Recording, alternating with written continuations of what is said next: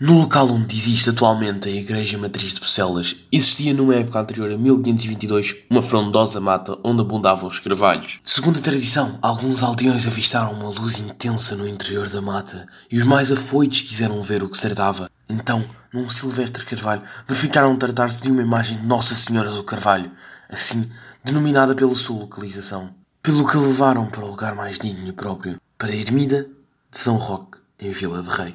Na noite seguinte, o mesmo fenómeno foi observado. A imagem de Mãe de Deus lá estava de novo, pelo que voltaram a colocá-la na mesma ermida e mais uma vez a imagem voltava ao primitivo lugar. Daí concluíram que a venerada imagem desejaria permanecer naquele lugar, tendo sido resolvido edificiar uma casa para santa e mais tarde a construção da Igreja Matriz de Bucelas em 1522 orar Nossa Senhora da Purificação e vulgarmente Nossa Senhora do Carvalho, por ser a tradição que esta imagem apareceu sobre um carvalho no sítio onde se fundou a atual igreja. Diz que a senhora, quando aqui apareceu, tinha uma tocha acesa na mão. Principiou esta povoação num lugar de Vila de Rei, 1500 metros a este de Bucelas, e onde existe ainda a igreja de São Roque, que foi a primeira matriz da freguesia. Mudou-se para o sítio atual em 1522, porque tendo aparecido aqui a tal imagem em cima de um carvalho, lhe edificiaram um suntuoso templo, que desde então ficou sendo a matriz da freguesia.